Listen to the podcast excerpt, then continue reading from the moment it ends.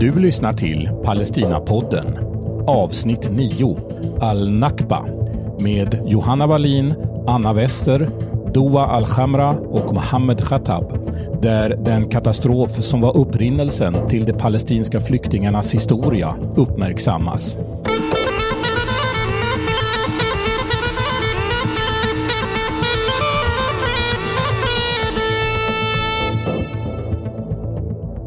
Den 15 maj varje år högtidlighålls al-Nakba, som på arabiska betyder den stora katastrofen. Vi ska prata om al-Nakba idag. Vad var det som hände för över 70 år sedan? Och varför menar många att al-Nakba pågår fortfarande? Under al-Nakba fördrevs fler än 750 000 palestinier och över 400 palestinska orter jämnades med marken. Och det var inför att staten Israel utropades 1948 som eh, sionistiska styrkor började fördriva palestinier. Och de flydde antingen till det som idag är Västbanken och Gaza eller till grannländerna och väntade på att kriget skulle ta slut och de skulle kunna återvända hem. Under de här 74 åren så har generationer av palestinier vuxit upp i flyktingläger i Palestina, i länderna runt omkring eller i andra delar av världen. Många äldre som flydde från det historiska Palestina, alltså från städer eller byar som nu ligger i Israel, har fortfarande kvar nyckeln till huset de tvingades lämna. Berättelserna om flykten och det som togs ifrån dem, hemmet de lämnade, vilka träd och blommor som växte i trädgården och hur livet var, är fortfarande levande och förs över från föräldrar till barn och barnbarn.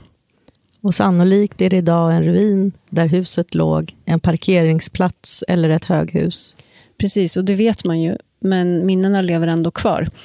Och det är fortfarande ett öppet sår hos så många människor. Både de som flydde och de som har fötts i flyktingskap. Den orätt som gjordes då, som de aldrig har fått upprättelse för och som har påverkat allt i deras familjers liv i generationer framåt. Mm. De blev ju hemlösa och deras barn och barnbarn växer upp i flyktingläger. 2016 så gjorde vi en skrift om det här, som vi kallade Fördrivning och ockupation om de palestinska flyktingarna.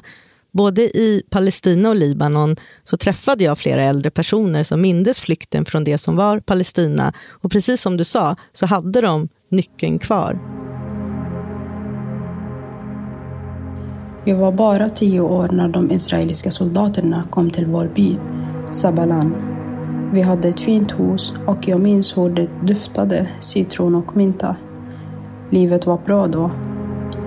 När soldaterna kom flydde vi först upp i bergen och gömde oss i grottorna. En dag ropade soldaterna i megafoner att alla skulle vara säkra om de kom tillbaka. Så byborna bestämde sig för att gå ner igen tillsammans. Soldaterna ställde sig i en cirkel och kallade fram en man i taget. Slog dem med gevären, band deras hand, händer och lade dem i en hög på varandra. De hotade att hota min morbror och mamma satte sig ner på knä och vädjade. Mina föräldrar tog med mig och min syster och flydde vi grävde ner våra värdesaker i marken och mamma sa att vi snart skulle återvända. Vi kom till Libanon och flyktinglägret Nahr el-Bared. Där träffade jag min man och vi flyttade tillsammans till ett annat läger, Ain el-Helwe. Jag har gett upp hoppet om att återvända till Palestina. Men jag hoppas att mina barnbarns barn kommer att få återse sitt hemland.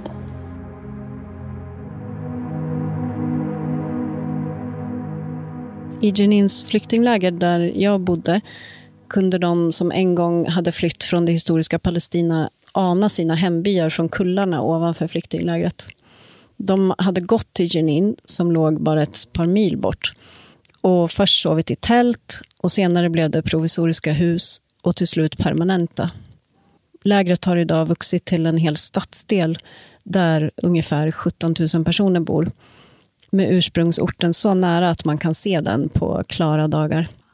Susan Abulhawa har beskrivit det här i boken Morgon i Jenin. Hur de satt på kullarna och pratade om att det nog skulle vara över om några dagar. Men med facit i hand så vet vi att det inte blev så. Att läsa skönlitteratur som är skriven av palestinier som beskriver flykten och vad den har gjort med generationer i släkten, det är faktiskt ett lättare sätt att lära sig om Nakba om man inte vill plöja igenom facklitteratur. För det är svårt att sammanfatta det som hände på ett enkelt sätt. Och de här personliga berättelserna är verkligen viktiga. För att förstå situationen idag och kunna jobba mot en fredlig lösning så kan man inte bara prata om ockupationen av det palestinska området, alltså Västbanken, Gaza och östra Jerusalem, som inleddes 1967. Det är ju en del av historien och en viktig del. Men fördrivningen av palestinier började redan inför och under al-Nakba. Och rättvisa för de palestinska flyktingarna är en förutsättning för en hållbar fred. Isa var sex år den där dagen som han ofta återupplever i minnet. Morgonen då han vaknade i sitt barndomshem för sista gången. Föräldrarna höll på att packa väskorna och alla vuxna i byn var väldigt oroliga. De skulle ge sig av, fly, för att söka en säker plats. Isas hemby Al-Sheikh Mones var en av byarna varifrån palestinier fördrevs redan innan det brittiska mandatet gick ut i maj 1948 och staten Israel utropades. Nakban hade börjat. Föräldrarna försökte trösta Isa och hans syskon. Sa att de bara skulle vara borta en vecka tills allt hade lugnat ner sig och soldaterna lämnat byn. Men det som var tänkt att bli en vecka hemifrån blev månader och år. Efter att ha flyttat från stad till stad, bott i grottor, i bergen och i tält hamnade familjen i ett flyktingläger utanför Nablus och blev registrerade som flyktingar.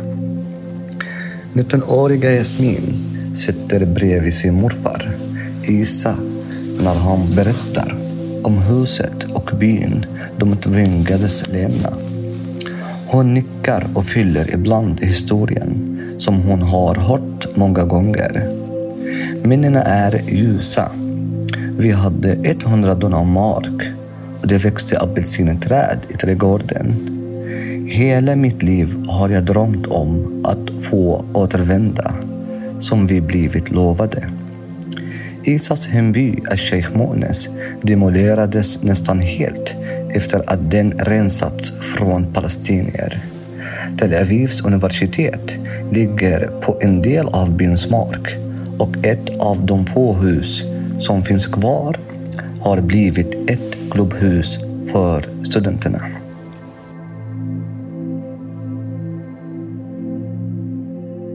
Frågan om rättvisa för de palestinska flyktingarna har ju aldrig lösts i någon av de många så kallade fredsuppgörelser som har gjorts. Nej. Och det trots att det har varit, eller är, en av de viktigaste frågorna för palestinier. Det är en fråga som alltid har skjutits på framtiden i alla förhandlingar. Ändå slog FN redan 1948 fast att de palestinska flyktingarna hade rätt att återvända eller få kompensation.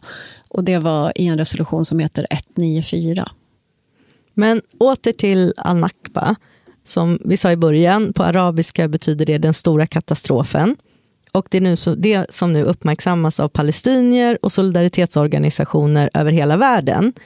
Men varför uppmärksammar man just den 15 maj och vad hände 1948 och innan dess? Och vad ledde fram till Nakban? Ja, det var ju naturligtvis mycket som hände och svårt att sammanfatta, men vi gör ett försök. Vi kan börja 1947 när FNs generalförsamling antog den så kallade delningsplanen. Det historiska Palestina hade varit ett brittiskt mandat innan och nu rekommenderade FN att Palestina skulle delas upp i en judisk och en arabisk stat. Palestinier och länderna runt omkring avfärdade det förslaget. Palestinier utgjorde ju majoriteten av befolkningen men skulle få mindre än hälften av området. Och Jerusalem var tänkt att ställas under internationell förvaltning. Och David Ben Gurion, som sen blev Israels första premiärminister, accepterade det här förslaget, men var också tydlig med att så snart en tillräckligt stark armé hade byggts upp så skulle man expandera till hela Palestina.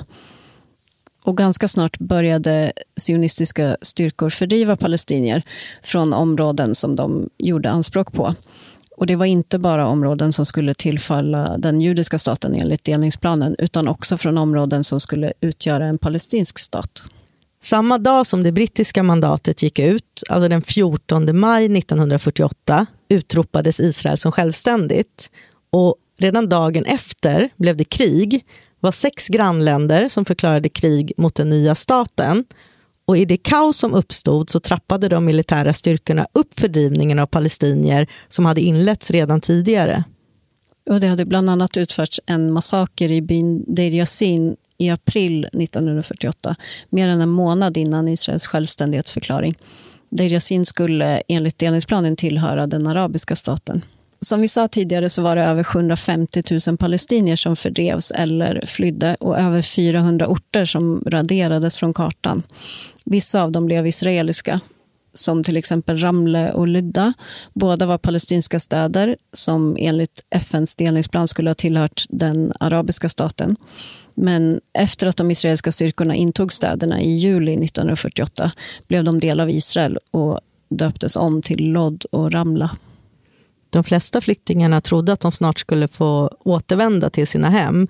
Jag har hört berättelser om hur de grävde ner sina värdesaker i trädgården.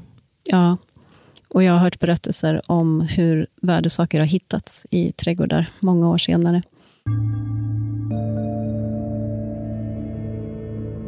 Jag föddes i Gaza, men när jag blev lite äldre brukade min pappa ta med mig till Israel och visa mig huset i Hamama. Jag kände saknaden efter jorden i min egen kropp. Ville bara tillbaka dit, till våra faders land. Jag önskar att jag kunde ta med mig mina barn, som min far tog med mig och visa dem det land som var vårt.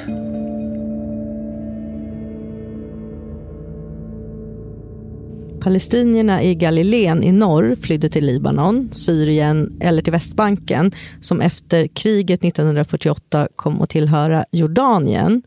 Och palestinierna i söder begav sig för det mesta till Gaza.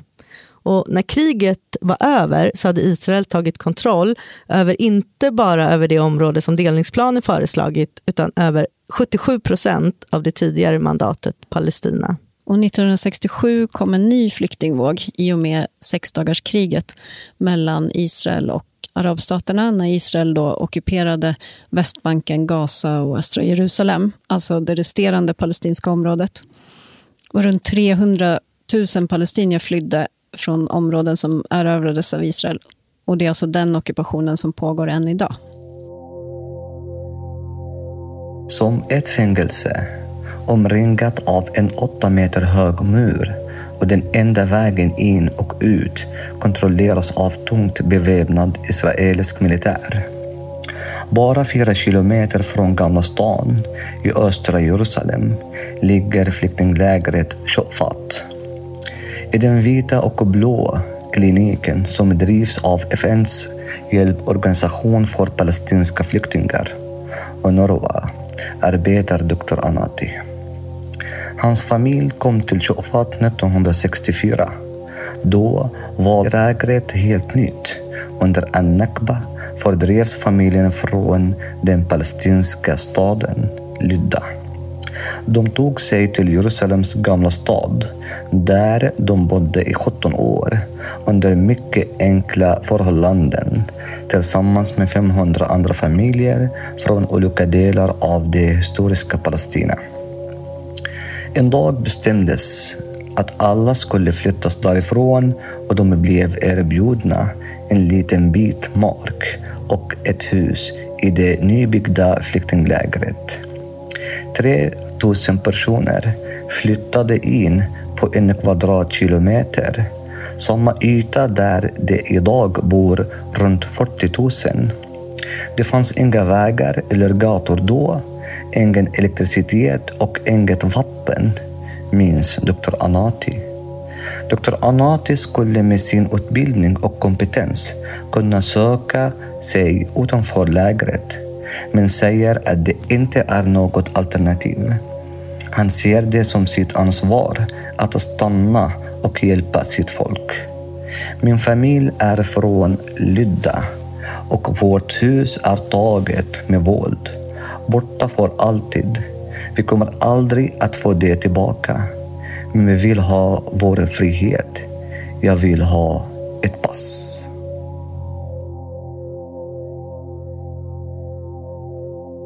Palestinierna och vi, solidaritetsrörelsen, vi pratar ju ofta om en pågående nakba. För fördrivningen har inte fått något slut. Och fortfarande bor miljoner palestinier i flyktingläger i eller utanför Palestina. Syrien, Libanon, Jordanien. Och ibland är familjer och släkter splittrade över hela världen. Precis, det har aldrig tagit slut.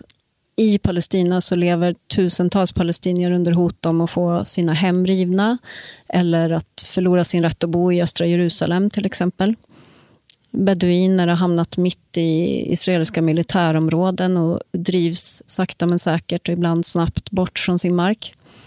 Hundratals palestinska hem, skolor och andra byggnader rivs varje år. Och bara som ett exempel är Al-Arakib som är en beduinby som har rivits och byggts upp igen ungefär 200 gånger. Min fars familj flydde 1948 från Al-Majdal, som idag kallas Ashkelon. I början trodde alla att det skulle bli tillfälligt. Att de skulle återvända hem när kriget var över. Därför tog de bara med sig det de behövde för att klara sig några dagar. Och sina besparingar sedan vandrade de tillsammans med många andra människor mot Gaza, som var det närmaste säkraste stället, ungefär 13 kilometer från Al-Majdal. Min farfar lyckades skaffa ett hem i den östra delen av staden Gaza. Min pappa föddes fem år senare i det hemmet, som ett av fem syskon. Al-Majdal hade min pappas familj en gård och drev en affär. De brukar ofta prata om hur vacker staden är och hur bra det var att bo där. Al-Majdal har en hamn som man kan se från Gazas kust. När pappa tog med oss barn till stranden pekade han norrut där hamnens ljus sken. Under hela min uppväxt var min hemstad så nära men jag kunde inte ens besöka den. När jag upptäckte vad det innebär att leva under ockupation hittade jag svaret på varför. Det är inte lagligt, men det är verkligheten. Det betyder att du inte kan återvända eller ens besöka din hemort. Om du har tur kan du som jag se den på avstånd. I Sverige blev jag flykting för andra gången. Beslutet att flytta till Sverige var väldigt svårt eftersom jag alltid velat bidra till förändring i Gaza. Men livet under ockupation och förtryck ger det inte många alternativ. Jag fick chans att studera i Sverige. Sedan återvände jag till Gaza 2014, strax innan Israels militäroffensiv. Det var andra gången jag genomlevde en portalattack. Situationen fortsatte att förvärras och jag blev tvungen att börja tänka på att lämna Gaza för en säkrare plats. 2015 påbörjade jag en ny flyktingresa.